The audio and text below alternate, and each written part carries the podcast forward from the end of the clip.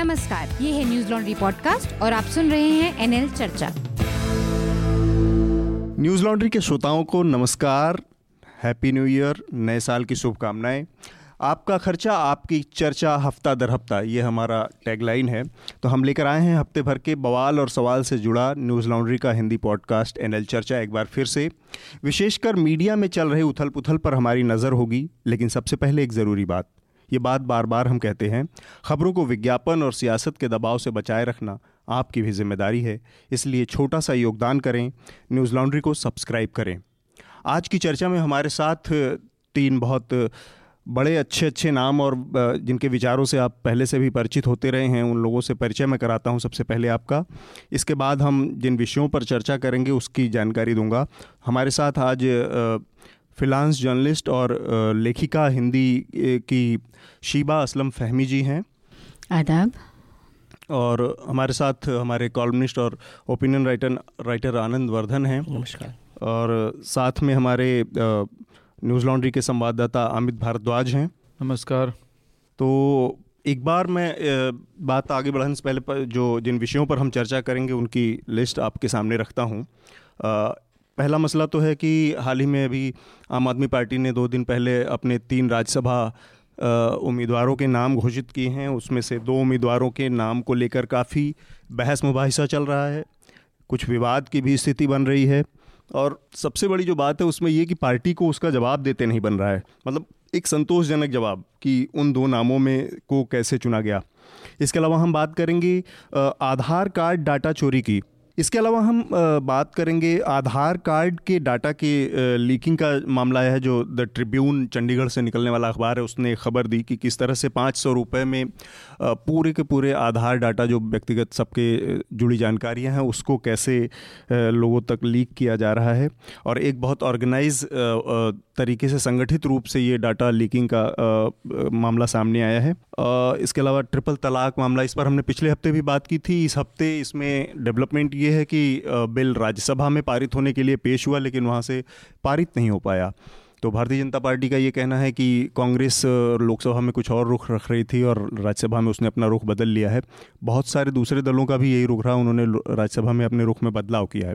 और कांग्रेस की मांग ये है कि इसको स्टैंडिंग कमेटी में भेजा जाए और इसके जो और फ्लॉज हैं या इसमें जो और त्रुटियाँ हैं उनको और परिष्कृत किया जाए।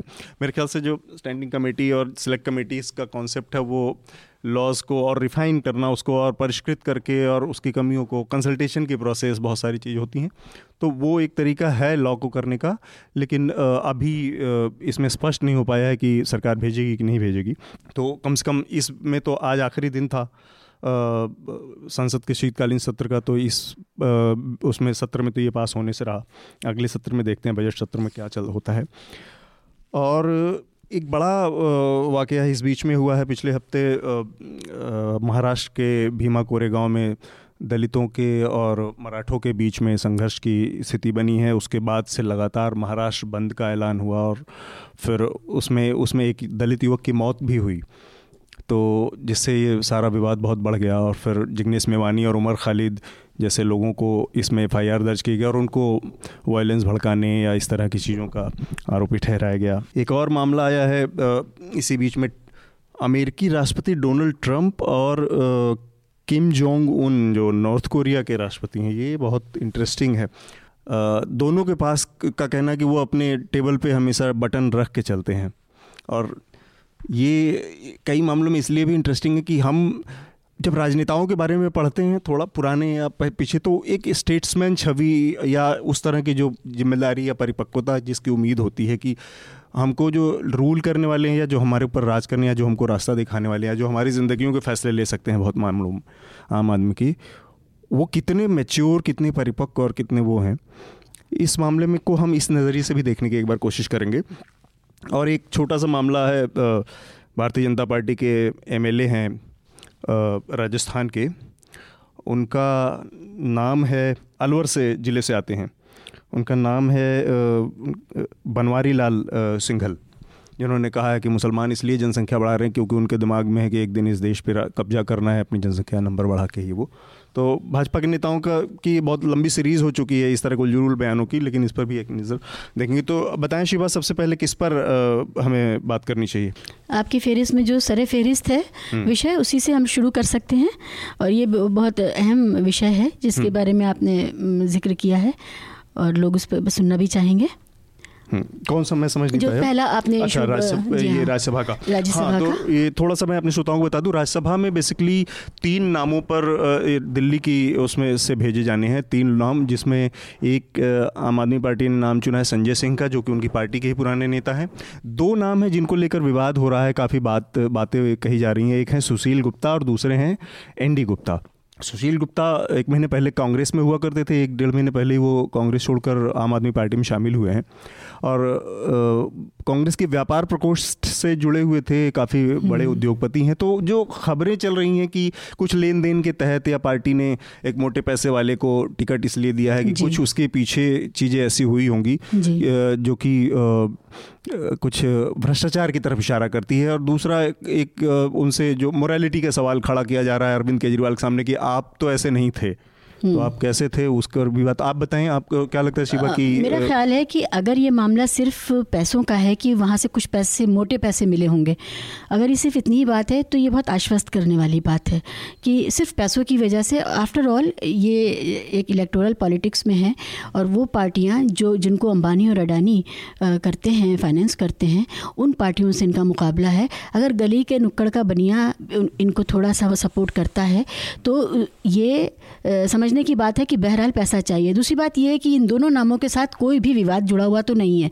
और सिर्फ़ एक महीने पहले तक अगर कांग्रेस में थे ही मान लीजिए और उन्होंने वहाँ से कोई घपला घोटाला कुछ करके नहीं निकले हैं एक चुनाव की बात है तो मुझे नहीं लगता कि ये इतना बड़ा कोई मामला है। जब तक कोई मामला उनके खिलाफ सामने आ नहीं जाता है। अ, इसके अलावा अगर कोई और बात होती आप ये देखिए कि लोग जाति की बात कर रहे हैं लोग ब्राह्मण और दूसरे जातियों की बात कर रहे हैं। मुझे लगता है कि ये बहुत कमाल की बात है कि इस दौर में हालाँकि मैं सपोर्टर नहीं हूँ आम आदमी पार्टी को मैंने वोट भी नहीं दिया। लेकिन मुझे लगता है कमाल की बात है कि जाति की राजनीति के कंसिड्रेशन को सामने रखे बिना उन्होंने ये किया। और इस ये भी एक मुझे लगता है बनिया वोट में भी उन्होंने एक डेंट मारा ये करके। क्योंकि उन दिल्ली जो है वो बेसिकली ट्रेडर्स की का शहर है। और ट्रेडर्स कम्युनिटी में अगर वो अपनी पैट बना रहे हैं तो ये बहुत इसको हम प्रैग्मेटिज्म कहते हैं ना व्यवहार कुशलता की तरह मैं देखती हूँ। हाँ अगर रघुराम राजन जैसे नाम और मीरा सान्याल जैसे नाम जो थे अगर वो आते तो ज़ाहिर है हमें और भी ज़्यादा अच्छा लगता। लेकिन ये मुद्दा दिल्ली के मीडिया जगत का मुद्दा ज़्यादा है आम जनता का मुद्दा नहीं। आम जनता से आप बात कीजिए उसको अपने बिजली का बिल उसको अपने स्कूल उसको अपने अस्पताल ये सब ज़्यादा दिखते हैं। लेकिन मेरा एक सवाल छोटा सा मेरे दिमाग में एक मंश एक वो आता है कि ये हो सकता है कि आम आदमी से जुड़ा मसला ना हो कि पार्टी किसको टिकट दे रही है राज्यसभा का नहीं दे रही है। लेकिन ये पार्टी के अंदर के संतुलन को बनाए रखने का मुद्दा तो है ही है। जी। अगर मैं इसको इस तरह से देखूँ कि मैं घर का मुखिया हूँ और मेरे दो बच्चे हैं और साथ में मेरी बहन के दो बच्चे हैं और मेरे मौसा जी के दो बच्चे हैं ये वो। आंतरिक लोकतंत्र के लिए आम आदमी पार्टी नहीं जानी जाती। हम सब जानते हैं कि वहाँ पर लगातार वो आवाज़ें जो बोल सकती थी उनको किनारे किया गया। तो आंतरिक लोक, लोकतंत्र का जो मामला है वो आम आदमी पार्टी उसकी पहचान नहीं है। दूसरी बात ये भी है कि जितनी वो नई पार्टी है मुझे लगता है कि एक ही साधे सब साधे सब साधे सब जाए। ये वाला जो एक युक्ति है वो वो वहाँ बहुत शिद्दत से काम करती है। और आपने देखा होगा कि जो वो सारे लोग जो बोल सकते हैं या तो वो एक सुर में बोलेंगे या वो चुप रहेंगे। और बाकी के बहुत अच्छे नाम चले गए बाहर इसीलिए। आनंद आपका क्या नज़रिया है इस पर क्या आपको लगता है कि ये केवल मतलब कब कुछ ना करने से बेहतर है कि ये एक छोटा छोटा फैसले करके और सर्वाइवल की पॉलिटिक्स है ये? दो चीज़ें हैं इसमें कि पहली बात कि आ, जो पॉलिटिकल कैपिटल है और पॉलिटिकल सस्टेनेंस उसके बीच जो ट्रेड ऑफ़ है कि राजनीतिक अस्तित्व और राजनीतिक पूंजी। तो उसमें केजरीवाल ने शायद अस्तित्व पर को दांव पे लगाया है। जा उसको ज़्यादा महत्व दिया है। अच्छा। और राजनीतिक पूंजी उनकी उनका जो उनकी ये जो छवि है पारदर्शिता की ईमानदारी की और तो और ये केजरीवाल के मेन स्ट्रीमिंग का भी जो राजनीतिक मुख्य धारा में एक लंबे समय समय के खिलाड़ी के रूप में भी उभरने का एक अ, संकेत है। है दूसरी चीज़ है कि जो विश्लेषक हैं और जो मॉडलिस्ट्स हैं बहुत नैतिकवादी हैं और जो जो कि अप्रासंगिक है जो चुनावी राजनीति में व्यवहारिक राजनीति से परे परे हैं तो हम्म। उसमें एक एक भारतीय मध्यवर्गीय मानसिकता में या शैक्षणिक मानसिकता में कहिए कि ये चीज़ है कि जो उद्योगपति है जो जो व्यापारी है हम्म। उसको उसको हम लोगों ने मतलब कि डिवैल्यू करके देखा है हम्म। कि लेकिन एक साइकी में है कि ये कुछ भौतिकवादी मेटेरियलिस्ट चीज़ों से है तो ये जो पब्लिक स्पेस है उसका प्रतिनिधित्व नहीं कर सकता है जबकि सिविलाइजेशनल एक वैल्यू जो है वेल्थ क्रिएट करने का हम्म। जहाँ कोई धन नहीं है वहाँ अगर आप धन का उत्पादन कर सकते हैं तो ये व्यवसायी का उद्योगपति का एक महत्व की एक महत्वपूर्ण भूमिका है समाज में हम्म। और ए, 2006 में मुझे याद आता है डॉक्टर मनमोहन सिंह ने डब्ल्यूटीओ कॉन्फ्रेंस में कहा था कि मतलब भारतीय सांस्कृतिक मूल्यों में उद्योगपतियों को नीचा दिखना दिखाना ये भी हमारे मतलब फिर आर्थिक विकास में एक बाधक रहा है। ठीक है? तो आ, मैं भी इनकी तरह हम आदमी पार्टी का आलोचक ही रहा हूँ। लेकिन ये कोई मुद्दा ही नहीं है कि कि किसे सीट दिया गया। दूसरी बात है कि चूँकि व्यक्ति केंद्रित पार्टी है तो वो पार्टी के लिए उपयोगी किसे माँगता है? हम्म। वो पार्टी के लिए उपयोग उपयोगी श्रीमान गुप्ता को मान रहे हैं। तो उनके लिए ये। हम्म। और वो समाज सेवा और राज्यसभा की सदस्यता का एक आधार जो है समाज हम्म। सेवा है। और समाज सेवा में एक उद्योगपति हम्म। भी एक तरह का समाज सेवी है। भले ही ये बहुत ही स्कैंडलस लगे एक मध्यवर्गीय नैतिकता को लेकिन वो भी एक तरह का समाज सेवी है। वो भी कई लोगों को रोज़गार दे रहा है धन क्रिएट कर रहा है। ठीक है। अमित आपसे थोड़ा दूसरी तरह से ये सवाल क्योंकि आप लगातार हाँ, एक चीज़ मैं और हाँ, जोड़ना चाहूँगा जो हाँ, इन्होंने कहा कि जो पॉपुलिस्ट प्रोग्राम्स हैं ये ये फ्री कर देना वो फ्री कर देना तो जो भी समाजवादी कार्यक्रम है या रेटोरिक से भाषणबाजी भी है हम्म।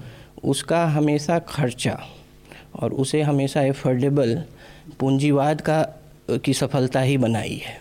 पूंजीवाद की सफलता के कारण ही समाजवादी भाषणबाजी और समाजवादी कार्यक्रम चलता आया है। ये हमेशा से रहा पर है। ये ये बात तो, सही है। पर इसमें एक इसका पहलू ही छोटा सा ये है कि सम, समाजवादी जो सपो पॉलिसीज़ का जो कैपिटलिज्म है उसमें आपको मुनाफे की जो चीज़ है ना उस वो मतलब महत्व तो नहीं रखती या वो आपके कंसिडरेशन में नहीं रहती। जबकि आप अगर पूरी तरह से कैपिटलिस्ट उसमें रहेंगे तो आज की स्थिति में देखिए कैपिटल कैपिटल की ज़रूरत तो है उन पॉलिसीज़ के लिए। लेकिन हम्म। मुनाफा उस पर हावी रहता है हमेशा।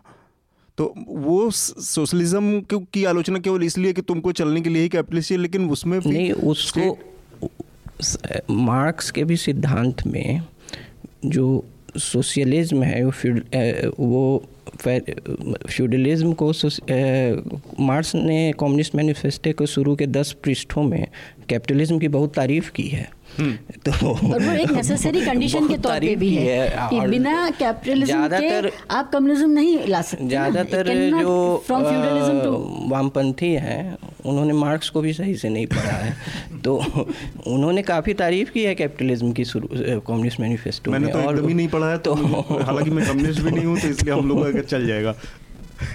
हाँ अमित मैं इस सवाल को थोड़ा दूसरे तरीके क्योंकि आप लगातार इसको कवर कर रहे थे और दफ्तर में वहाँ पे मौजूद थे जब ये सारी चीज़ें हो रही थी। और एक और चीज़ आपसे सुनी जो हमने की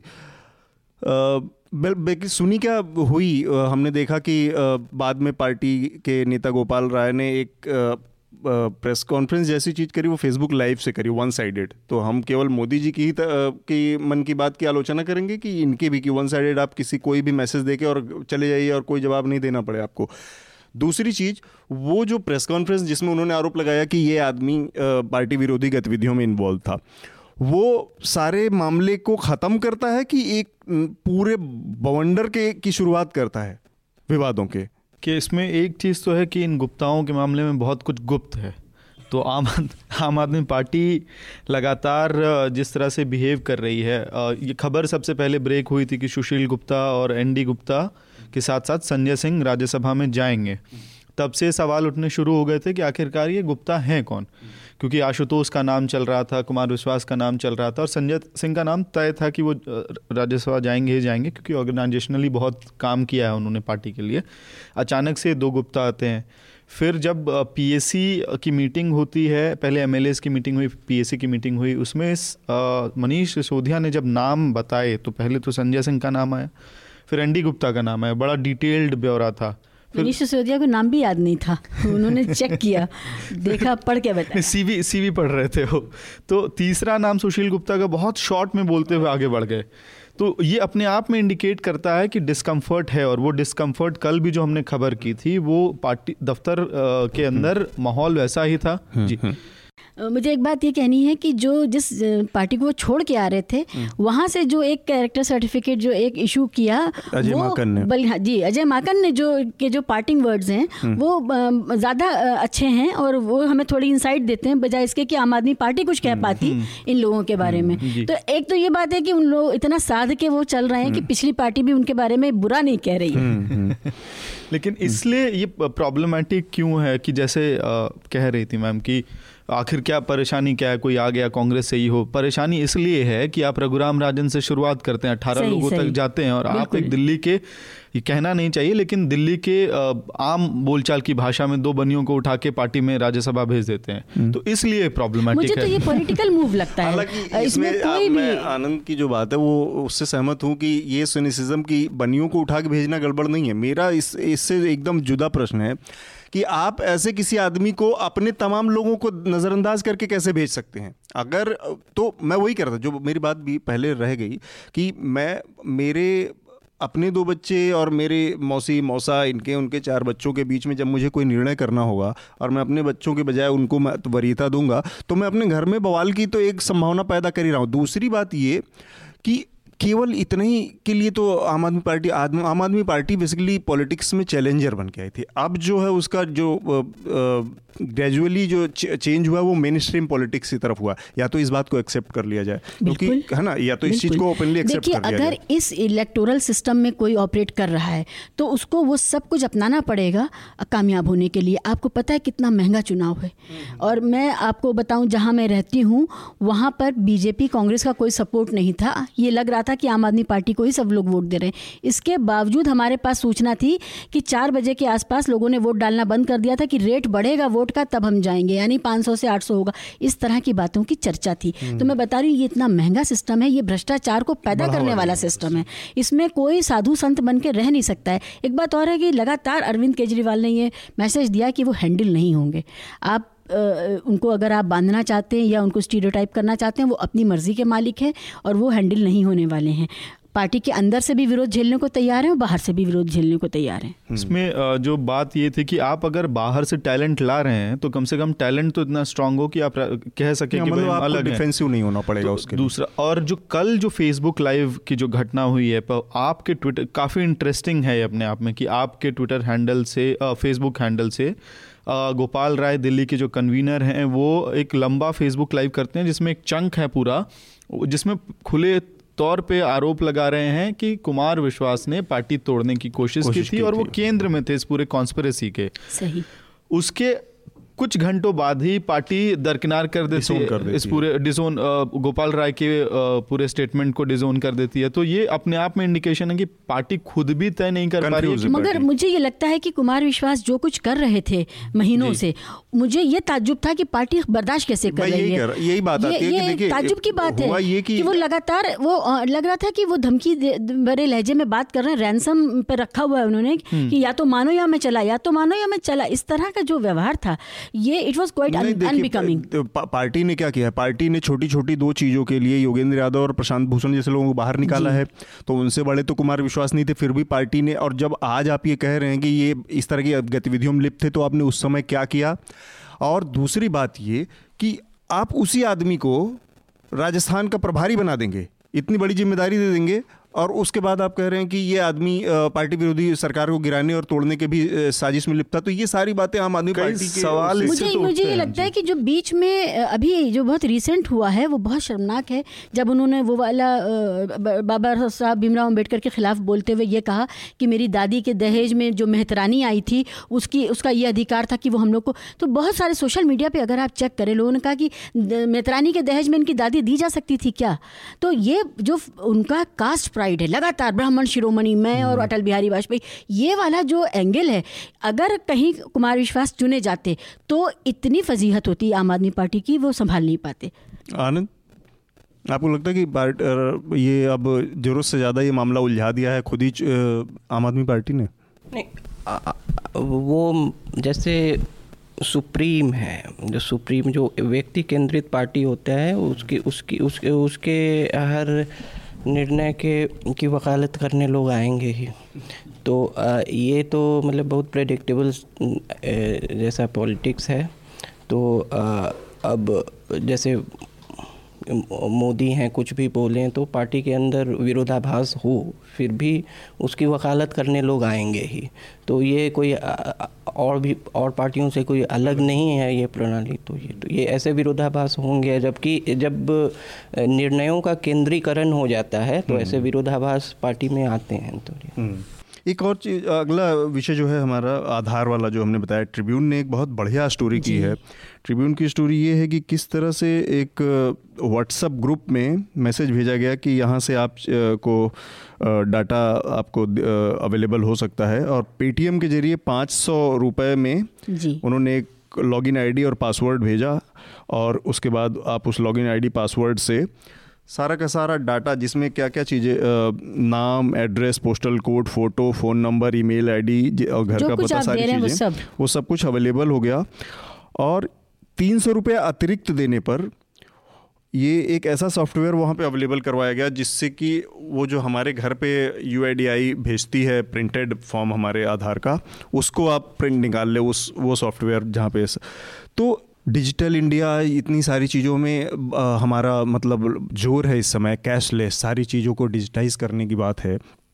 और उसमें इस तरह की जो खबरें हैं ये खबर निश्चित रूप से बहुत डरावनी खबर है कि आ, कितना सुरक्षित है ये वो। आ, पहले तो मैं सिंपल सा इसमें मतलब आप लोगों की राय जानना चाहता हूँ कि आ, क्या सरकार को फिर से यूडीआई जैसे इस तरह की चीज़ पर जिसमें कि एक छोटी सी जगह पे बैठ के कोई पाँच सौ रुपये खर्च करके और एक अरब लोगों के डाटा तक पहुँच बना सकता है तो इसको आगे बढ़ना चाहिए। अब सुप्रीम कोर्ट में भी चूँकि मामला चल ही रहा है कॉन्स्टिट्यूशनल बेंच में। जी बिल्कुल। और ये बहुत डरावना अलग अलग ग्रुप्स के लिए जो डेमोग्राफिक ग्रुप्स हैं उनके लिए अलग अलग तरह से डरावना है।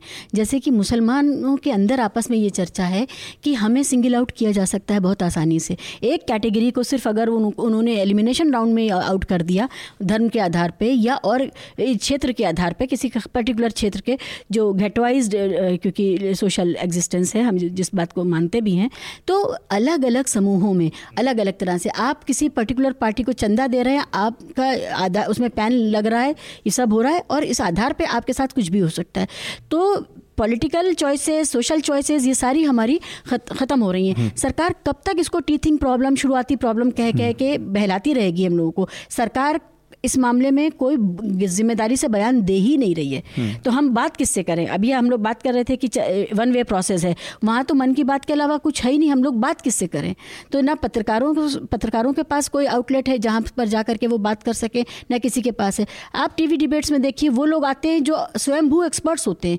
वो इस पर इसको सपोर्ट भी कर रहे हैं या अपोज कर रहे हैं यू हम्म। के पूरे प्रोजेक्ट को। ये शुरुआत से हो रहा है। हमारे पास सिर्फ़ वही क्लिपिंग है कि जब मनमोहन सिंह की सरकार थी उस समय प्राइम मिनिस्टर नरेंद्र मोदी आज के प्राइम मिनिस्टर जो हम्म। बोल रहे थे हमारे पास बस वही है मोदी जी की का की क्या राय है वही हम्म। राय है हमारे हम्म। पास आनंद आपको ये डर मतलब इससे किसी तरह खतरा लगता है या इसमें कुछ संशोधन के साथ ही इसको जारी रहना चाहिए नहीं पहला तो इसमें जो प्रौद्योगिकी का मामला है टेक्नोलॉजी का मामला है और मैं उतना सक्षम नहीं हूँ टेक्नोलॉजिकल चीज़ों पर बोलने के लिए और वो रिपोर्ट देख के लगा कि पत्रकार भी उतना सक्षम नहीं था तो बहुत टाइट रिपोर्ट है नहीं।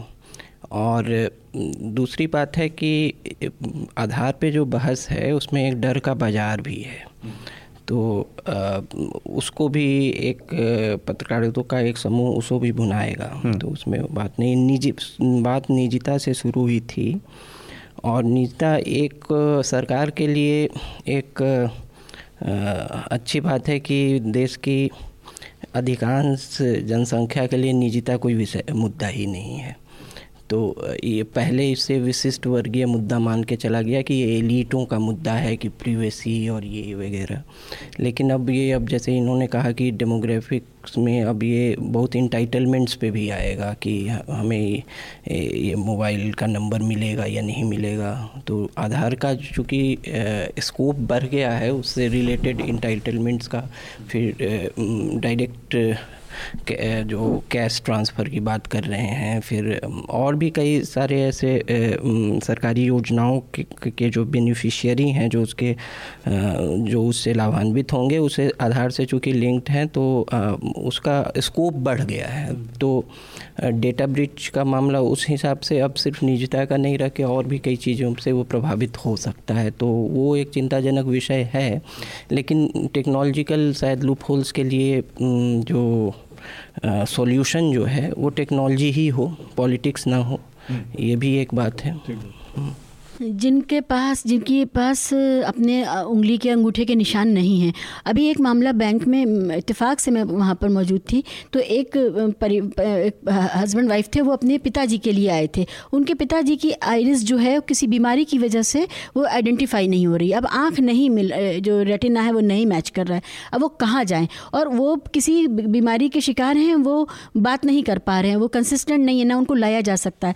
तो ये ऐसी ऐसी परेशानियाँ हैं कि अगर इस इस देश की जो गरीब जनता है वो बहुत ज़्यादा प्रभावित होने वाली है मज़दूर वर्ग जो है अभी इसका कोई इलाज नहीं कि अगर आपके अंगूठे के निशान उंगलियों के निशान नहीं मिल रहे हैं। अगर आपका रेटिने का नहीं मिल रहा है तो आप क्या करेंगे? हम्म।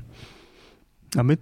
इसमें आधार होना चाहिए, नहीं होना चाहिए, अलग डिबेट है। ये पूरा जो मामला, जो मेरी समझ से क्योंकि हम लोगों ने एक बार ट्राई भी किया था। जब पूरा दौर चला हुआ था, पहले एक स्टेट का, कहीं डेटा लीक हुआ, फिर उसके बाद झारखंड का लीक हुआ, मिज़ोरम का लीक हुआ तो ये ऐसा नहीं है कि इस बार हो रहा है। पहली घटना है ये पहली घटना है ऐसा भी नहीं। और हर बार आ, आ, मंत्री आते हैं रविशंकर प्रसाद ने आके अश्योर किया कि इस तरह के लीकेजेस सुरक्षित है ये सबसे सुरक्षित है इस तरह के लीकेजेस नहीं होंगे और अगर होंगे तो कार्रवाई की जाएगी। सवाल ये है कि ये जो ये वाला जो लीक है इससे कहीं ज़्यादा खतरनाक पिछले लीक्स जो थे वो थे।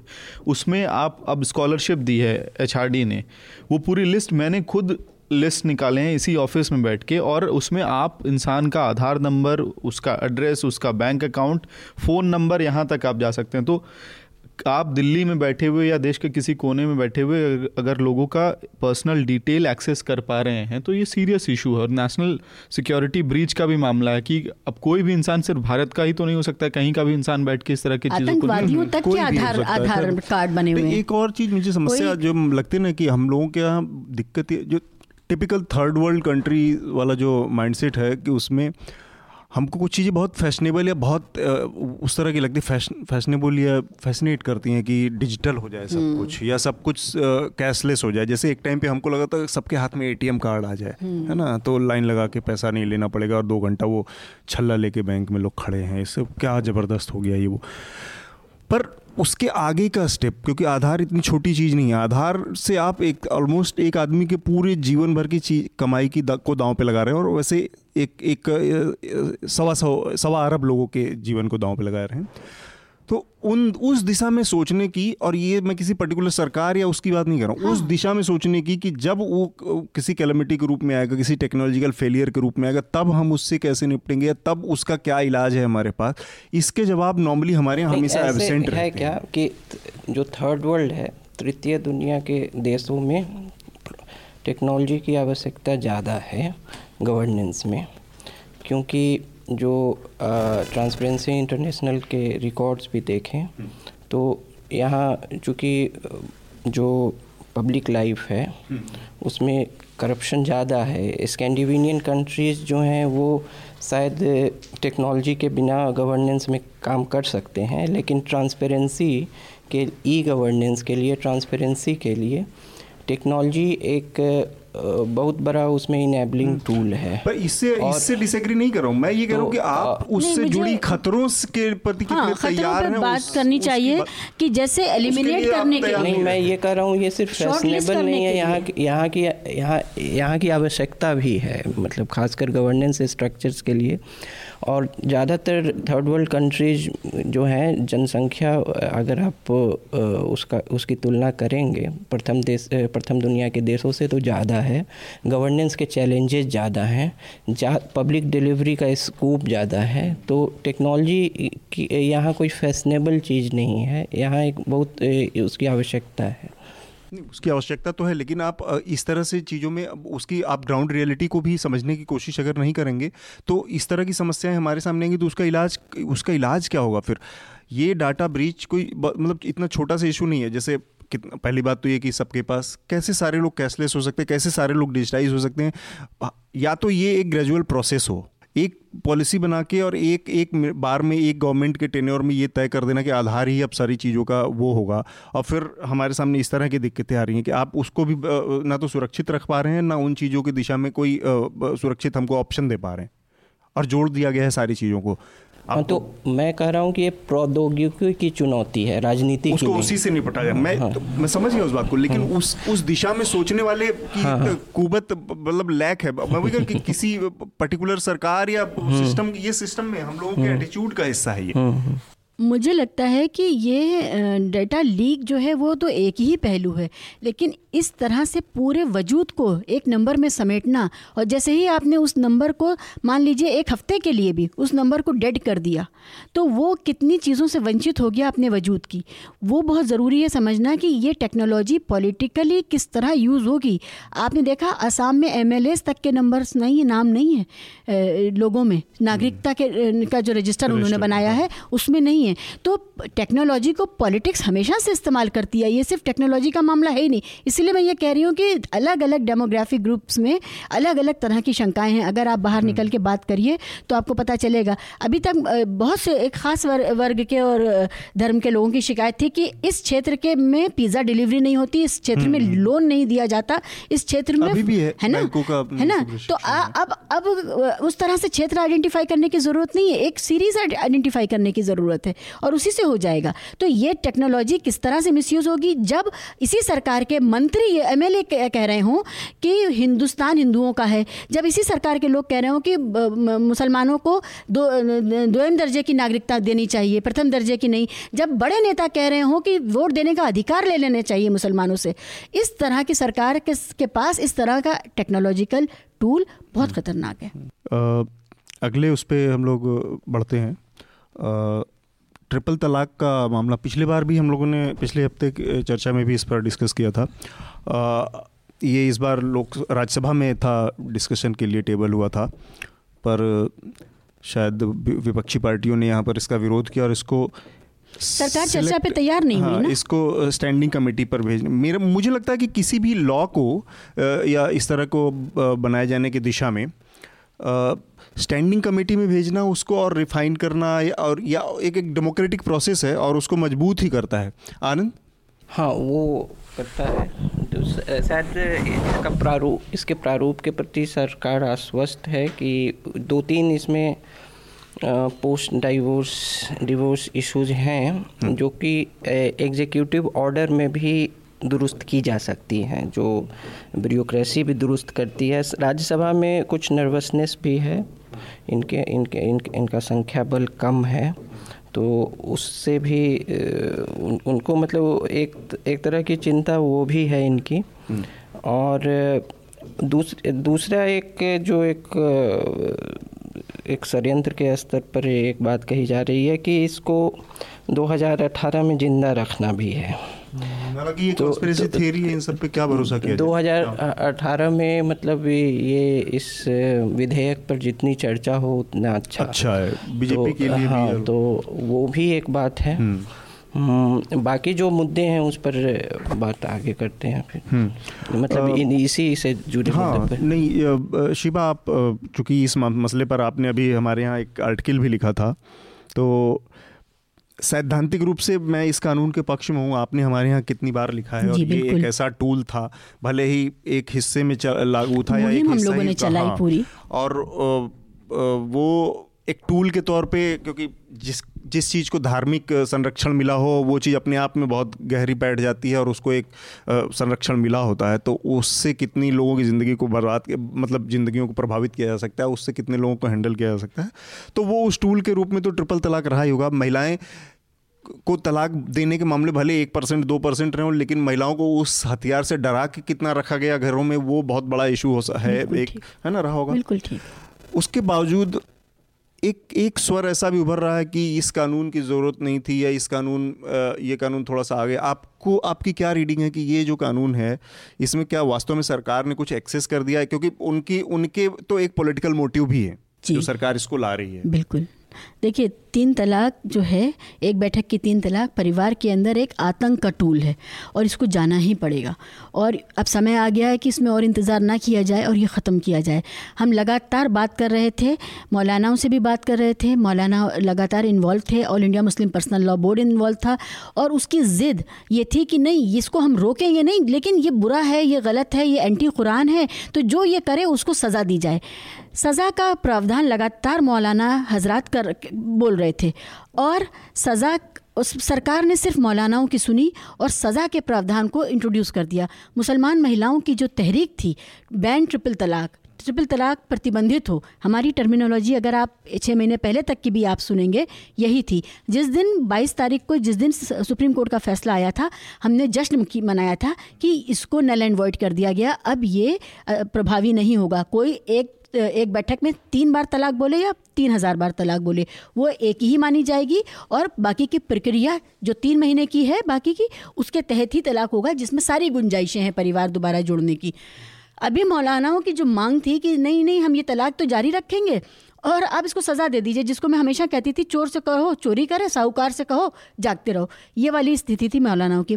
सरकार ने ये सज़ा का प्रावधान इसमें इंट्रोड्यूस करके बिल्कुल वही किया है जो शरीयत के तहत होता है। और मौलाना चाहते हैं कि इस मुल्क में शरीयत आए। हम लोग चाहते हैं कि इस इस मुल्क में इंडियन मुस्लिम पर्सनल लॉ, जो कि एक कानूनी फीचर है। इस देश का जो कॉन्स्टिट्यूशनल डेमोक्रेसी, उसका एक कानूनी फीचर है और हमारे पार्लियामेंट से सम्मत है और पार्लियामेंट ने इसमें समय समय पर हस्तक्षेप किया है। वो हो, मौलाना चाहते हैं नहीं इसको शरिया का रूप दिया जाए।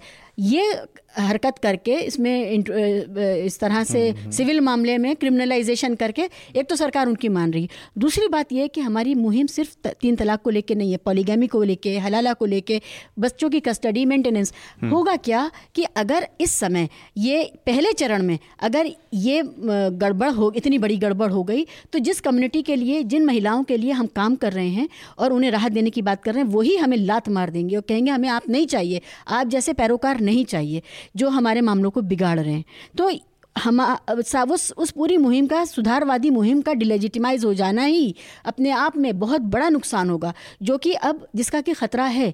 तीसरी बात यह है कि हम इस फिर मैं ये बात कहूँगी और मुझे कोई इसमें हिचक नहीं है कहने में कि सरकार का रवैया बदले की भावना से काम करने का है। ऑलरेडी मुसलमान मर्दों के ऊपर को क्रिमिनल की ज़िंदगियों को क्रिमिनलाइज करने का चार्ज है इस सरकार पे। आपने देखा पंद्रह पंद्रह, सत्रह सत्रह साल के बाद निर्दोष वापस आ रहे हैं जेलों से। उन्होंने कुछ नहीं किया। आतंकवाद जैसे जघन्य अपराध में अंदर गए।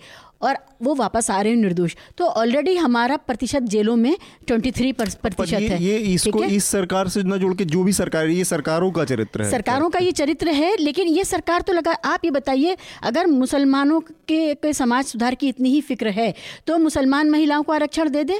शिक्षा में आरक्षण दे दें सिर्फ़? शिक्षा के लिए आरक्षण तो दिया जा सकता है ना? नहीं उन इवन महिलाओं को पार्लियामेंट्री इलेक्शन में आरक्षण दे दें वो तो बड़ी बात हो गई। मैं तो बुनियादी बात कह रही हूँ कि शिक्षा ही दे दीजिए भाई। तो मैं यही बात है कि उन्हीं मुसलमान महिलाओं के लिए आप कर क्या रहे हैं? सिर्फ़ समा मुस्लिम महिला को का कंधा इस्तेमाल करके जो वार किया जा रहा है उससे छिन्न भिन्न हो जाएगी पूरी सामाजिक व्यवस्था। और इसमें क्रिमिनलाइजेशन की इसलिए भी ज़रूरत नहीं है कि जब फैसला आ गया कि तीन तलाक अब मान्य नहीं है हाँ अगर कोई उसको लागू करने की कोशिश करता है तो सीधे डोमेस्टिक वायलेंस का केस लगेगा। पति घर से बाहर निकालने की कोशिश करता है पत्नी को तो सीधे डोमेस्टिक वायलेंस का केस इसमें लगेगा। छोटी सी चीज़ है शिबा। ये तर्क मेरे गले से इसलिए नहीं उतरता कि अगर आप ये कह रही हैं कि इसको पहले से जो एग्जिस्टिंग डोमेस्टिक वायलेंस के लॉ हैं ये वो तो फिर ये तर्क गलत हो गया आपका किसी का देना कि अगर आप क्रिमिनलाइज कर रहे हो उसको जेल भेज रहे हैं तो फिर बचा बातचीत की या या इसमें सुधार की संभावना बचती कहाँ है? तो हाँ। अगर क्रिमिनलाइज इसमें भी है वो नहीं नहीं इसमें फ़र्क है। वहाँ पे भी है। देखिए फ़र्क है। अगर कोई अपनी पत्नी को एक बार तलाक दे करके उसी को फाइनल मान के कहता है घर से निकल जाओ तो वो वहाँ पर उसको प्रोटेक्शन की फ़ौरन ज़रूरत है और वो होना भी चाहिए और ऐसी ही स्थिति के लिए तो डोमेस्टिक वायलेंस एक्ट बना है और बना किस। लिए चाहे वो हिंदू महिला हो चाहे वो मुसलमान महिला हो हम्म। पति या ससुराल वाले घर से बाहर निकालेंगे तो ये एक्टिवेट हो जाएगा ये। आपको लगता है आनंद कि ये दोनों चीज़ें एक जैसी हैं या इसके लिए मतलब अलग से लॉ की बिना भी काम चल सकता था मेरा मैं एक चीज़ साफ़ कर दूँ मुझे लगता है कि बहुत ले, तरीका लेजिटमेट है। जिन चीज़ों को सुप्रीम कोर्ट इस तरह से असंवैधानिक या इलीगल ठहराती है उस पर पार्लियामेंट कानून बना के ही उसको अंतिम रूप दिया जाता है। ये तरीका है और वो इस मामले में सरकार ने दिया। किस तरह के उसमें प्रावधान है इन सब चीज़ों पर चर्चा हो सकती है वो नहीं। उस लिहाज से मेरा मानना है कि सरकार का अटकना स्टैंडिंग कमेटी या सिलेक्ट कमेटी के लिए गलत है। हाँ अब आप बताएँ क्या कह रहे थे? नहीं इसमें कानून की आवश्यकता इसमें इसलिए है।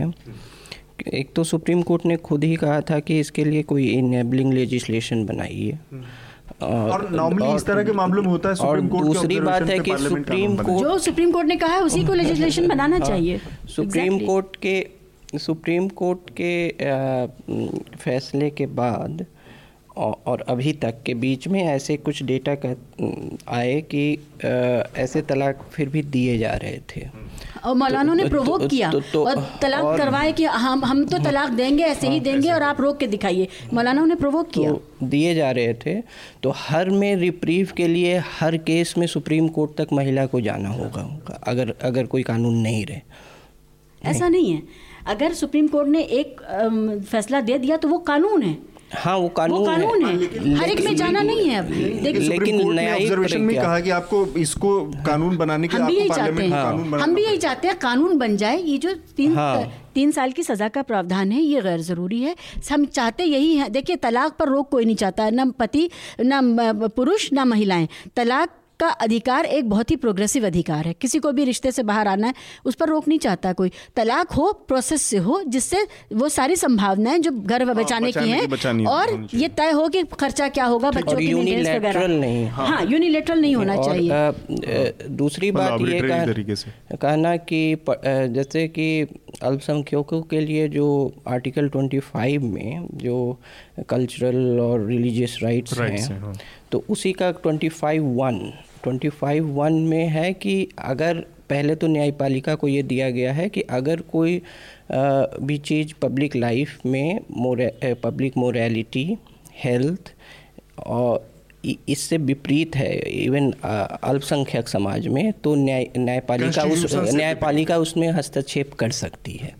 Twenty five one twenty five two अगर दो ट्वेंटी फाइव टू ने ये अधिकार जो संसद को दिया हुआ है, अगर दो हज़ार आर्टिकल टू फोर्टी सिक्स के साथ उसे पढ़ना होगा। आर्टिकल टू फोर्टी सिक्स और ट्वेंटी फाइव टू को पढ़ें तो तो उसमें भी संसद जो है एम्पावर्ड है ये करने के लिए। तो ये तर्क करना कि ये पर्सनल लॉ में हस्तक्षेप है ये नहीं है मैं इसको ये तो इस तरह बिल्कुल नहीं देखती कि ये पर्सनल लॉ में हस्तक्षेप है। अगर ये हस्तक्षेप नहीं, है भी नहीं, तो ये सरकार का काम है हस्तक्षेप करना। आपकी बात नहीं कर रहा हाँ, मैं लोगों ने ये आपत्ति स्टेक होल्डर्स हाँ, जो हैं उन लोगों की बात। हाँ। ये बात बहुत ज़रूरी है हाँ, कि इस देश में जो मुस्लिम पर्सनल लॉ है उस पर हस्तक्षेप इस देश की संसद ही करेगी। करेगी तो मैंने कहा कि इसमें संविधान संविधान में ऐसे प्रावधान हैं तो संसद में कुछ लोगों ने ऐसी बात रखी ये पर्सनल लॉ में एक दिक्कत इसके जिस तरह से ये पास हुआ था अब लोअर हाउस में। आप ये देखिए इतना बड़ा कानून जिसके लिए इतनी आपको संसद में आप आपको याद है कितने देर कितने मिनट में ये पास हुआ है? कितनी देर चर्चा हुई है? कितने लोगों को मौका मिला है चर्चा करने का?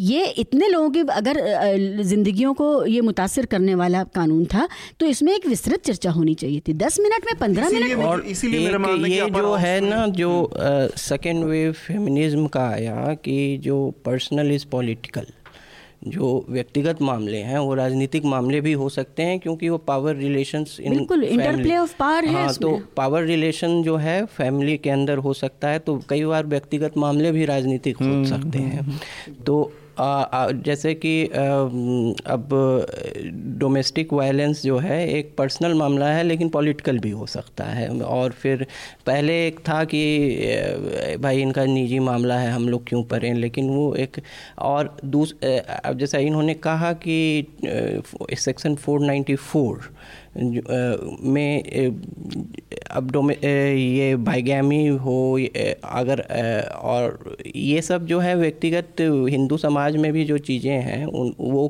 क्रिमिनल ऑफेंस भी हो सकता है। ठीक है तो नहीं उसमें तो आज तक कोई सजा हुई नहीं है भाईगामी के मामले में। लेकिन जो, जो हिंदू समाज के लिए बना है आँखों के सामने धूल झोंकते हैं नहीं है। मैं वही कह रही हूँ। लॉ कोडिफाइड जिस तरह से उसमें वो पॉलीगैमी उसमें ये है कि अगर पत्नी शिकायत करेगी और पत्नी शिकायत करती नहीं है। नहीं वो करती नहीं है वो दूसरी बात है लेकिन लॉ में है। और इस बात की की कोई प्रामाणिकता नहीं है कि ये लॉ भी पास हो जाएगा तो ट्रिपल तलाक नहीं होगा। नहीं वो तो किसी को तो ऐसी खुशफहमी नहीं है। जी। अच्छा हम अगले उस पर बढ़ते हैं। मेरे ख्याल से भीमा कोरेगांव वाली वाला जो इशू है इस समय काफ़ी चर्चा में है।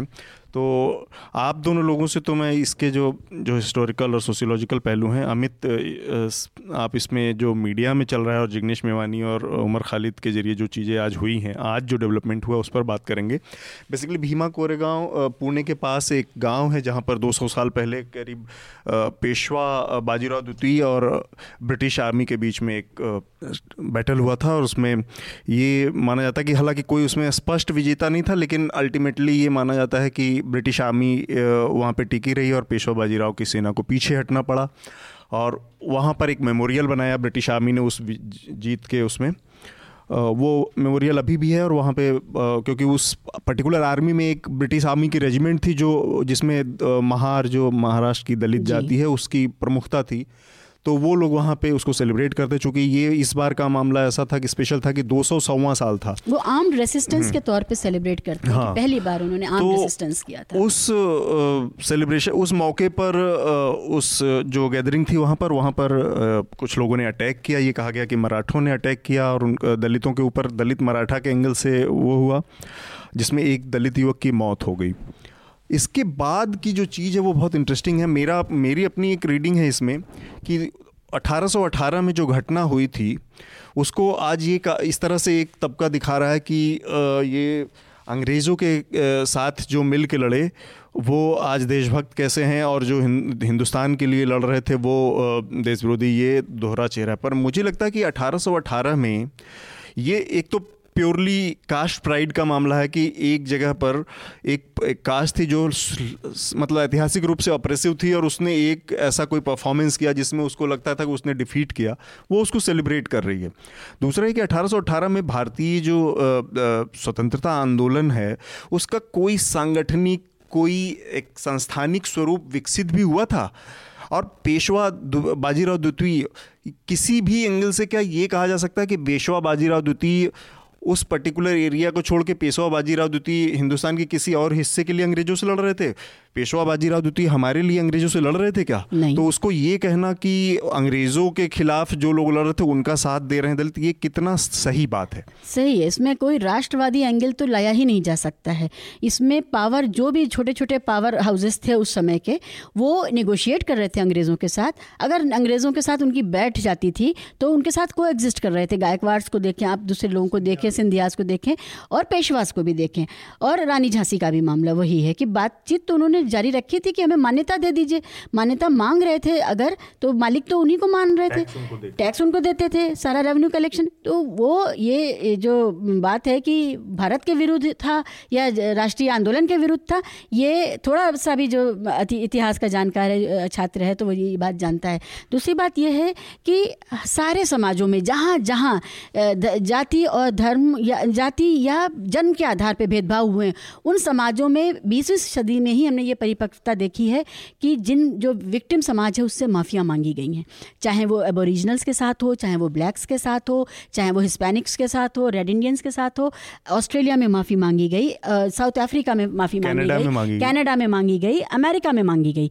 भारत में ये मॉरल करेज कब आएगा कि हम इसको माने कि हम उनके आगे हांडी और पीछे झाड़ू लगवाते थे, बाँध के चलवाते थे, हम उन, उनके बस्तियाँ अलग बसाते थे, हम उनके साथ अमानवीयताएँ करते थे और अब हम इस, इसको अब हम बुरा मानते हैं और हमसे गलती हुई। मॉरल करेज की बहुत बड़ी ज़रूरत है। बजाय इसके कि मॉरल करेज दिखाया जाए, एक नैतिक बल दिखाया जाए इसमें कि अपनी गलतियों पर शर्मिंदा हुआ जाए, उन गलतियों को आप देखिए, जितनी डिबेट हो रही है और जो मराठा साइड से जो लोग आके बात कर रहे हैं they talk about Maratha pride the caste pride वो अभी भी वही बात कर रहे हैं। और तो एक चीज़ और भी है इसमें कि सदी अगर जो जो अटैक हुआ अगर वो दलित ना होते अगर वो महार नहीं होते वहाँ पे और उसकी जगह मराठे किसी चीज़ को सेलिब्रेट कर रहे होते या कोई और भी ए, कास्ट वहाँ पे होती तब भी क्या इस तरह से अटैक करने की कोई हिम्मत करता?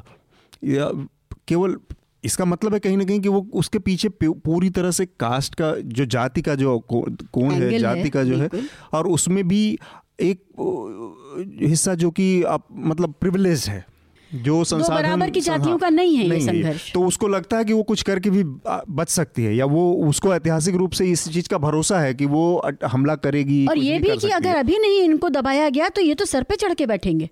ये भावना भी है। आनंद आप का क्या मत है इस इस पूरे एपिसोड में? दो तीन चीज़ें हैं हाँ। कि जो प्रतीकात्मकता है इस कोई युद्ध में विजय की तो इतिहास जो है हमेशा जो पहचान केंद्रित राजनीति है उसका उसका एक कीड़ा गृह रहा है।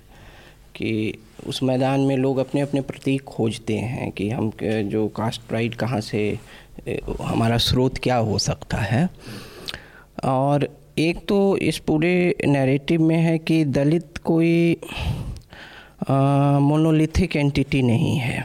दलित समाज खुद ही बहुत आ, सारे समुदायों से बना हुआ है।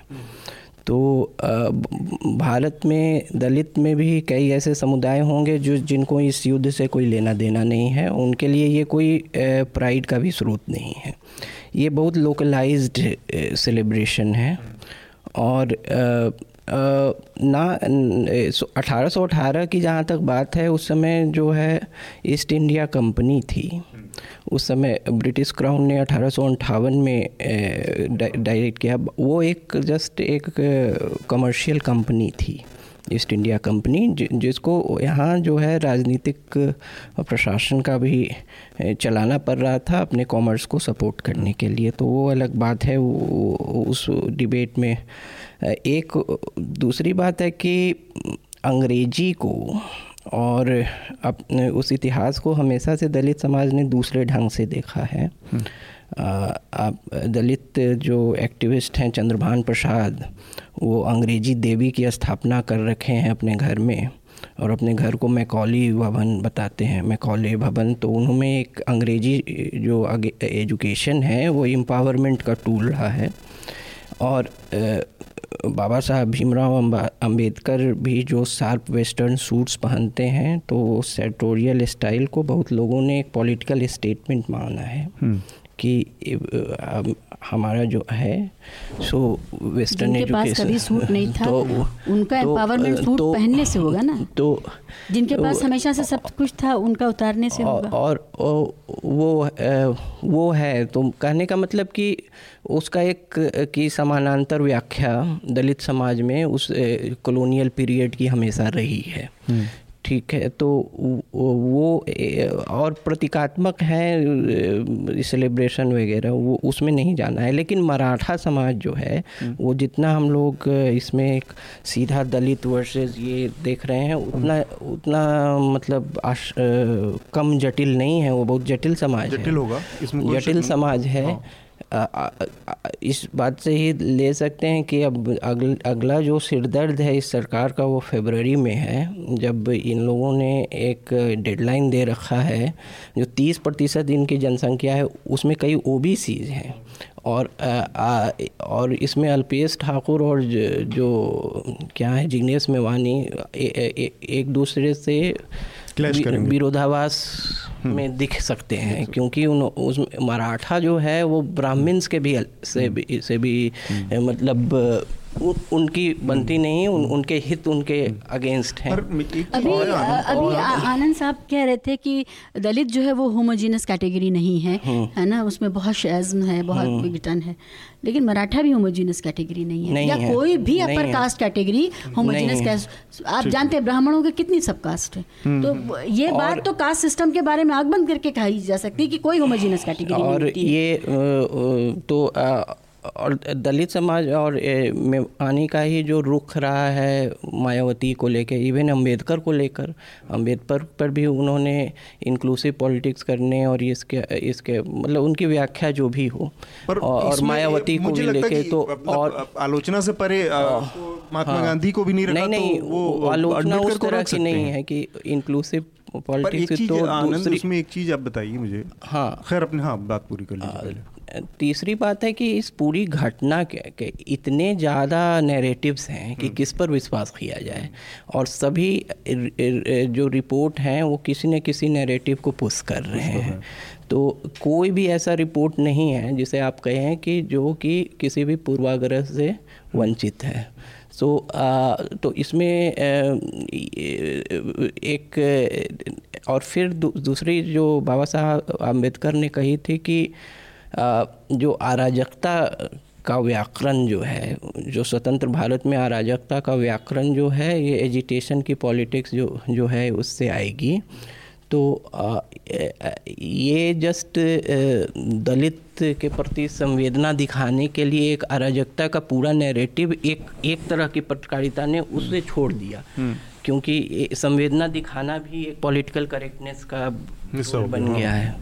तो वो भी दिखने को मिल रहा है दूसरी तरफ़ है कि जो मराठा हम्म। एजेंडा को पुश कर रहे हैं वो भी दिख रहा है तो ये इसमें पत्रकारिता बहुत बहुत ख़राब लाइट में उभर के आई है हम्म। मतलब मुझे मीडिया की तो अभी हम लोग मीडिया हाँ। के इस इस पूरे मुद्दे की मीडिया के पहलू बात करें पर दो चीज़ों से मैं असहमति मतलब केवल दर्ज कराने की एक तो ये कि बहुत छोटे हिस्से का मसला है, बहुत सारे लोगों के लिए नहीं, जिस तरह से महाराष्ट्र बंद हुआ है, आप उसको देखे, आप देखिए और उसके पैमाने को देखिए, आपको अंदाज़ा लगेगा कि कितना रिजेंटमेंट है और कितने बड़े पैमाने महाराष्ट्र कोई छोटा स्टेट नहीं है। और और केवल महाराष्ट्र नहीं साउथ मध्य प्रदेश के इलाके इंदौर और जहाँ पर मराठा प्रभुत्व है या जो मराठी भाषा प्रभुत्व वाले इलाके हैं, उन सब में भी उसका असर रहा, दिखा। तो केवल ये कह देना कि वो मतलब बहुत छोटे हिस्से का ये वो ये आरएसएस के लोग भी यही नेरेटिव लेके चल रहे शायद उनको सूट कर रहा था। लेकिन मुझे लगता है कि ये इतना सीधा मसला नहीं है। और दूसरी चीज़ ये कि आप इस चीज़ से इनकार कर सकते हैं कि सूट पहनने और अंग्रेज़ी भाषा बोलने से इस देश के लोगों में, के जीवन में अंतर नहीं आया। ये एक मुद्दा ही नहीं था मैंने दूसरी नहीं आपने कहा कि बाबा साहब और उन लोगों को देख के लोगों ने इसको कि अंग्रेज़ी बोलना ही अरे उस... मैंने कहा ही नहीं मैंने हाँ। कहा कि कॉलोनियल हिस्ट्री को दलित नैरेटिव ने दूसरी तरह से हमेशा इंटरप्रेट किया है मैंने उसकी हम्म। आलोचना ही नहीं की मैंने सिर्फ़ ये बताया कि जो हिस्ट्री है उन्नीसवीं शताब्दी की सत्रहवीं हम्म, शताब्दी सत्रहवीं नहीं उन्नीसवीं बीसवीं शताब्दी को उसमें हमेशा दलित जो नैरेटिव रहा है वो हम्म। हमेशा समानांतर रहा है वो उसके मतलब एक अलग पैरेलल एक चल रहा है हम्म। वो वो ये कोई नई बात नहीं, नहीं आपने चंद्रभान प्रसाद का ज़िक्र जब किया तो आपने कहा कि उन्होंने तो अंग्रेज़ी देवी तक की स्थापना कर रखी हाँ, है क्योंकि वो इंग्लिश हाँ, को इम्पावरमेंट का टूल मान देते और जो मैं वही और एक बात और एक, एक वो सही बात है वो एक हद तक सही है इस देश के हिसाब से देखे अगर वंचितों के हिसाब से देखिए तो वो क्यों उस समाज से नहीं जुड़ना चाहेगा जिसने उसको, जिसने उसको बराबरी का नहीं नहीं कि, कि वो हम्म। सही है या गलत है। मैंने सिर्फ़ बताया कि ऐसा है। ये कह देना कि चंद्रभान प्रसाद अपने घर में अंग्रेज़ी देवी की मूर्ति लगा रही समथिंग लाइक कि डिनाउंसिंग कि वो अंग्रेज़ी में कैसा आदमी ये मैंने एक सूचना सूचना के तौर पे बताया। की उपासना घर घर में मिडिल क्लास कर रहा है अपर मिडिल क्लास कर रहा है। उसमें चंद्रभान साहब ने ये कह दिया है तो उनको कोट इस तरह किया चंदवान साहब ने कुछ ऐसा भी कहा है आज टाइम्स ऑफ़ इंडिया के इंटरव्यू में कि क्या नाम है उस जेएनयू नेता का उमर? उमर खालिद। उमर खालिद के साथ दलित राजनीति नहीं चल सकती है क्योंकि दलित राजनीति जो है पोस्ट सोशलिस्ट राजनीति है और उमर खालिद वामपंथी राजनीति करते हैं जबकि दलित कैपिटलिज्म का युग आ गया वो तो जिग्नेश भी करते हैं। तो जिग्नेश के ऊपर भी वही और और और दलित ग्रुप्स में जिग्नेश को डिनाउंस करने के लिए यही आर्गुमेंट और और ये भी है ना कि जो विद्यार्थी नेता जिनके पास संगठन नहीं होता है वो गुरेला टैक्टिस से राजनीति करते हैं किसी भी इवेंट को एम्पलीफाई करना ये करना क्योंकि उनके पास संगठन नहीं है हम्म। और यही उनका तरीका होता है हम्म, हम्म। ठीक है तो आ, ये, मुझे लगता है इसके इसमें बुनियाद में अगर आप आरक्षण के का जो सवाल है जो अभी उठने वाला है गुजरात से भी उठने वाला है महाराष्ट्र से भी उठने वाला है और हरियाणा से भी उठने वाला। है आपको वो देखना पड़ेगा कि ये सवाल ये धीरे धीरे ये जो बिल्डअप है ये ये स्वेल वहीं पहुँचेगा लेकर के पहुँचेगा। और अभी आपने देखा कि दिल्ली में भी पोस्टर लगे हुए थे जब बयान आया कि आरक्षण आरक्षण की समीक्षा होनी चाहिए भागवत साहब का बयान था। हम्म। उस पर उदित राज साहब का आरक्षण बचाओ रामलीला मैदान रामलीला मैदान। ये एक जो सबको इकट्ठा करके जो बन, बना था एक बहुत बड़ा मंच बना था उसके अंदर के जो विरोधाभास हैं अब वो धीरे धीरे उभर रहे हैं और ये एक प्रिल्यूड है उसी का प्रिल्यूड है। हम्म। उमर खालिद का जहाँ तक मामला है ये वहाँ पर एक इनवाइटेड स्पीकर्स गेस्ट थे ये लोग। और वहाँ जा कर के इन्हों इन्होंने इनका जो काम था इन्होंने एक्सेप्ट किया उनका इनविटेशन और जा कर के भाषण देने के लिए बुलाए गए थे भाषण दिया। हम्म। ठीक है? तो वो ऐसा नहीं है कि उसको हाईजैक करने की कोशिश की गई हो सिर्फ़। वहाँ दोनों को बुलाया सरकार स्थितियाँ बदलने पर इसको इस तरह से इंटरप्रेट कर सकती है कि आपके भाषण की वजह से ही स्थिति आउट ऑफ़ कंट्रोल गई। लॉ एंड ऑर्डर के लिहाज से बहुत सारी बातें लेकिन अब मीडिया में तो गुरु जी की बोलने दीजिए इस पर हाँ। कुछ मैं वही करता इसका मीडिया वाला जो पहलू है बहुत इंटरेस्टिंग है कि आज जिग्नेश मेवानी ने प्रेस कॉन्फ्रेंस की इस पर क्योंकि उनके और उमर खालिद के खिलाफ एक एफआईआर दर्ज हो गई है इस मामले में। तो जो आप वहाँ थे अमित थोड़ा सा हम लोगों को ब्रीफ में बताएँ क्या हुआ और किस तरह से मीडिया या जो रिपब्लिक टीवी स्पेशली मैं जानना चाहूँगा कि रिपब्लिक टीवी ने जो वहाँ पे नौटंकी मचाई पूरे कार्यक्रम के दौरान वो क्या था? जिग्नेश मेवानी ने जो एक बजे आज प्रेस कॉन्फ्रेंस रखा था, वहाँ जैसे ही प्रेस कॉन्फ्रेंस ख़त्म हुई तो एक तो इस इस वाले पर्टिकुलर इंसिडेंट में टाइम्स नाउ या रिपब्लिक को आप बिल्कुल अलग करके नहीं रख सकते हैं। इसमें कई लेयर्स पे वहाँ पे एक्टिविटीज़ हुई। तो पहले जैसे ही कॉन्फ्रेंस ख़त्म हुआ और इंडिविजुअल टिक टैक के लिए जिग्नेश तैयार हुए तो उसके बाद चारों तरफ़ से कैमरा ने जिग्नेश मेवानी को घेर लिया और जो लोग घेर नहीं पाए वो टेबल पे चढ़ के कैमरा और माइक लगा रहे थे। तो वो बहुत ही अजीब सा सिचुएशन था। और जब उनको वहाँ से निकालने की कोशिश की गई तो अभी हैशटैग चल रहा था कि Jignesh Mevani man handles Republic crew तो ये उल्टा हुआ है। ग्राउंड पे अगर होते तो सारे कैमरामैन्स और रिपोर्टर्स ने जिग्नेश मेवानी को मैन हैंडल किया है वहाँ पे। उसके बाद लंबी लाइन लगी रही और छोटे से कमरे में करीबन दस पंद्रह कैमरामैन घुसे हुए थे। हम्म। फिर काफ़ी लंबे जद्दोजहद के बाद एक लिस्ट तैयार हुई कि भाई लिस्ट के साथ लोग आएँगे। इस वक्त तक टाइम्स नाउ रिपब्लिक के रिपोर्टर्स वहाँ पे बहुत ही जैसा बाकी लोग बिहेव कर रहे थे वैसा ही बिहेव कर रहे थे। कोई अलग बिहेवियर नहीं था उनका। लेकिन जब जिग्नेश की टीम से ये बात कही गई कि टाइम्स नाउ से बात नहीं होगी रिपब्लिक से बात नहीं होगी तब वहाँ से फिर और मामला ख़राब होना शुरू हुआ। तो टाइम्स नाउ के रिपोर्टर्स ने इंसिस्ट किया कि आप जिग्नेश कैमरे पर बोल दे बात नहीं करेंगे तो। No court is a court तो वो स्टेटमेंट लेके चले जाते वो चीज़ नहीं हुई। तो बातचीत के दौरान एक मैं जब बाहर निकला तो एक बहुत ही आ, कमाल का वो चल रहा था कि एक रिपोर्टर तो अंदर थे रिपब्लिक के दूसरे रिपोर्टर बाहर थे स्टार रिपोर्टर। और वो इस तरह की लाइन थे? जो आ, सबसे आदित्य राज आदित्य राज कॉल तो अब वो उस कमरे की तरफ़ इशारा करते हुए वॉक थ्रू दे रहे थे कि this is the same room where Jignesh Mevani Rahul Gandhi is closeted is sitting he still moving मतलब ऑन द लाइंस की जैसे एज इफ़ जिग्नेश मेवानी बहुत बड़े कोई क्रिमिनल हो और पुलिस लगातार उनको ढूंढ रही है। भाग रहे हैं। और मज़े की बात है कि दिल्ली पुलिस का पूरा एक दस पन आठ लोग आठ से दस पुलिस वाले ऑलरेडी वहाँ पे थे मौजूद थे। ताकि उनको ये एक्सपेक्टेशन था कि कोई रकस होगा यहाँ पे कुछ भगदड़ मचेगी लड़ाई होगी। और उस समय इस तरह का वॉक थ्रू देना ये कहना कि भाई इसी कमरे में है यहीं से वो बात कर रहे हैं तो ये चीज़ है टीवी और ये मतलब पता नहीं ये किस दौर की टेलीविज़न पत्रकारिता हम लोग देख रहे हैं? अब तो लगता है कि इसमें बात भी करना मतलब समय का की बर्बादी जैसा हो गया है। हम लोग टीवी पर देख रहे थे, वहाँ तो नहीं थे, और मैं टीवी पर देख रहा था कि माइक लगा दिया रिपब्लिक टीवी के रिपोर्टर ने और जिग्नेश ने कहा नहीं बात करना है। मेरा ये कहना है कि आपका काम है आप कोशिश करिए उनका काम है वो नहीं करेंगे। इसके बाद जो टीवी पे चलना शुरू हुआ ही वॉज़ असॉल्टेड ये वो and Congress expose Congress plan B expose ये वो। मेरे समझ में नहीं है कांग्रेस का प्लान क्या, क्या एक्सपोज हुआ। कांग्रेस ने उसको सपोर्ट ओपनली दे रखा था चुनाव लड़ने से पहले। अब ये आज की तारीख में और ये हमेशा केवल इस ताक में रहना यही पत्रकारिता हो गई बाइट जर्नलिज्म टेलीविज़न की कि आप सामने वाले को छेड़ें कुछ भी करने के लिए प्रोवोक करें और वीडियो में वो रिकॉर्ड हो जाए साम और वही फिर ये बाइट जर्नलिज्म भी नहीं है। ये है कि भाई आपको सिर्फ़ मूवमेंट्स कैप्चर करने हैं वहाँ पे कैमरा हटा दिया और माइक हटा दिया। स्टूडियो में बैठे लोग आपके तैयार हैं सारी बहस हो जाएगी वहाँ पे क्योंकि हैशटैग्स तो तैयार हो गए ना। आप नहीं वो चूँकि हमारे समय में आँख जो है ना वो प्राइमरी सेंस हो गया है। तो विजुअल एविडेंस वाला जर्नलिज्म हो गया है। तो ये इस मामले में भी अब हज़ार लोग हैं, हज़ार के पास मोबाइल है और हज़ार तरह की तस्वीरें आएँगी सोशल मीडिया पे, ये पे। एक एक से कोई दोषी साबित होगा एक से दूसरा दोषी साबित होगा। तो ये विजुअल एविडेंस का युग जो है ये खुद में मतलब अल्टीमेटली होंगे सब दोषी ही साबित कोई बरी हाँ, नहीं मीडिया बरी मीडिया को तो, नकारा भी जा सकता है ये पहली बार मीडिया देख रहा है और वो भी ऐसा तो, मीडिया जो इतना शक्तिशाली खुद को समझता है कि वो बनाता और तो बिगाड़ता है इस देश की नियति को।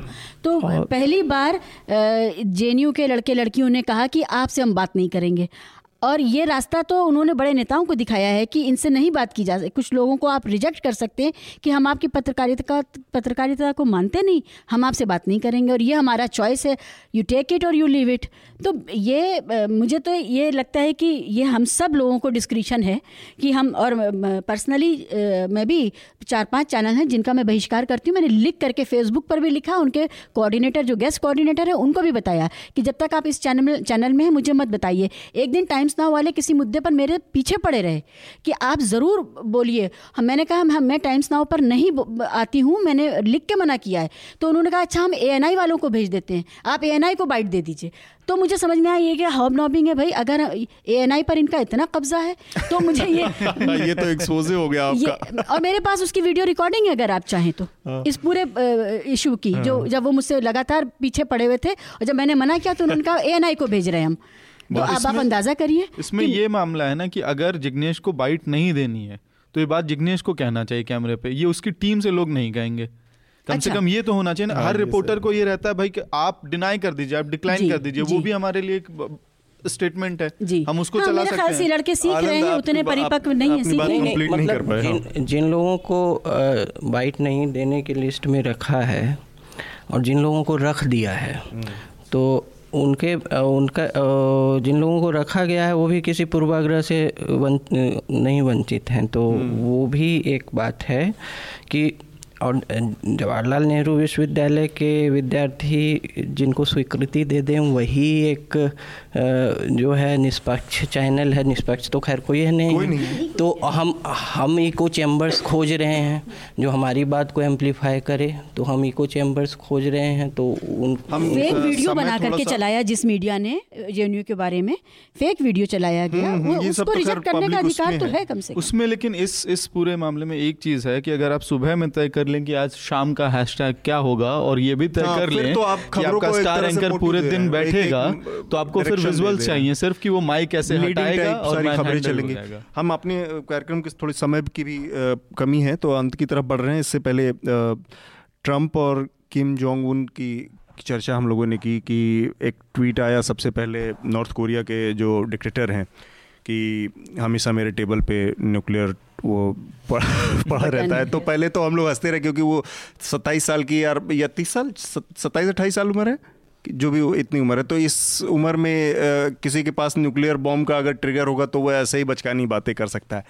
उसके बाद जो बात हुई कि जिसको हम लोग चौधरी के तौर पे देखें हम लोग की जो पूरी अपब्रिंगिंग हुई है उसमें अमेरिका को हम बहुत बड़े पूरी दुनिया में जो आदमी डेमोक्रेसी स्थापित करने का ठेका लेके चल रहा था वो एक देश को धमकी दे रहा है चाहे वो कितना भी रोग निशन है बदनाम है कुछ भी है उसको इस टर्म में धमकी दी जा रही है कि मेरे पास बड़ा वाला ट्रिगर बॉम्ब है और मैं मेरा वाला काम भी करता है।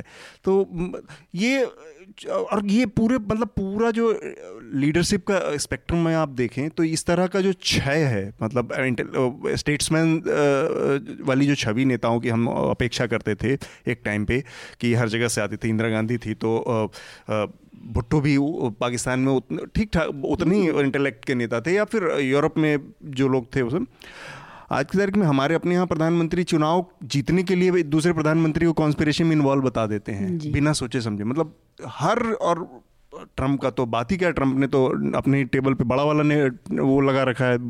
तो ये स्टेट्समैन का जो ये ये क्या ऐसी कोई हवा चलती है कि एक ही टाइम पे सारे लोग कट्टरपंथ का भी उभार है और नेताओं के अपने स्टेचर सोच विचार के स्तर में भी गिरावट का वो हवा की जो बात है बहुत अहम है आपने मुहावरा इस्तेमाल किया लेकिन ये बहुत अहम है कि हवा कोई चल रही है।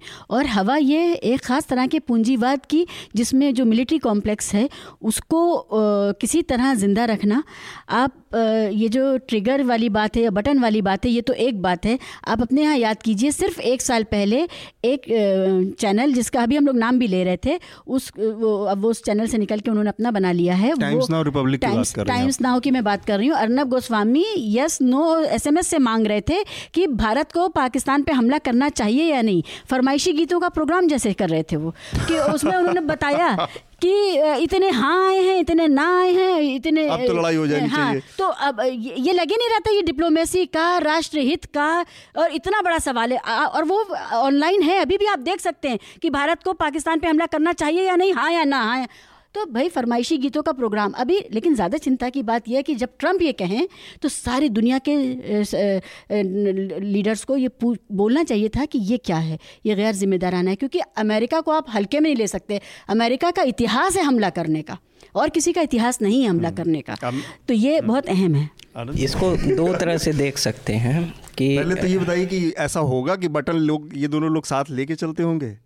एक सूट एक सूटकेस का मुझे पता था जिसमें न्यूक्लियर बटन होता था जो पहले जब मिखाइल गौरबाचेव वगैरह एक न्यूक्लियर बटन का सूटकेस लेके चलते, चलते थे। मतलब वो लोग नहीं चलते थे उनके आसपास वाले चलते तो खैर जो भी हो तो ए, ए, ए, मतलब हम मीडिया और जो राजनेता हैं दोनों की जो भाषा है, उसमें पिछले 10-15 वर्षों में बदलाव क्या आया है?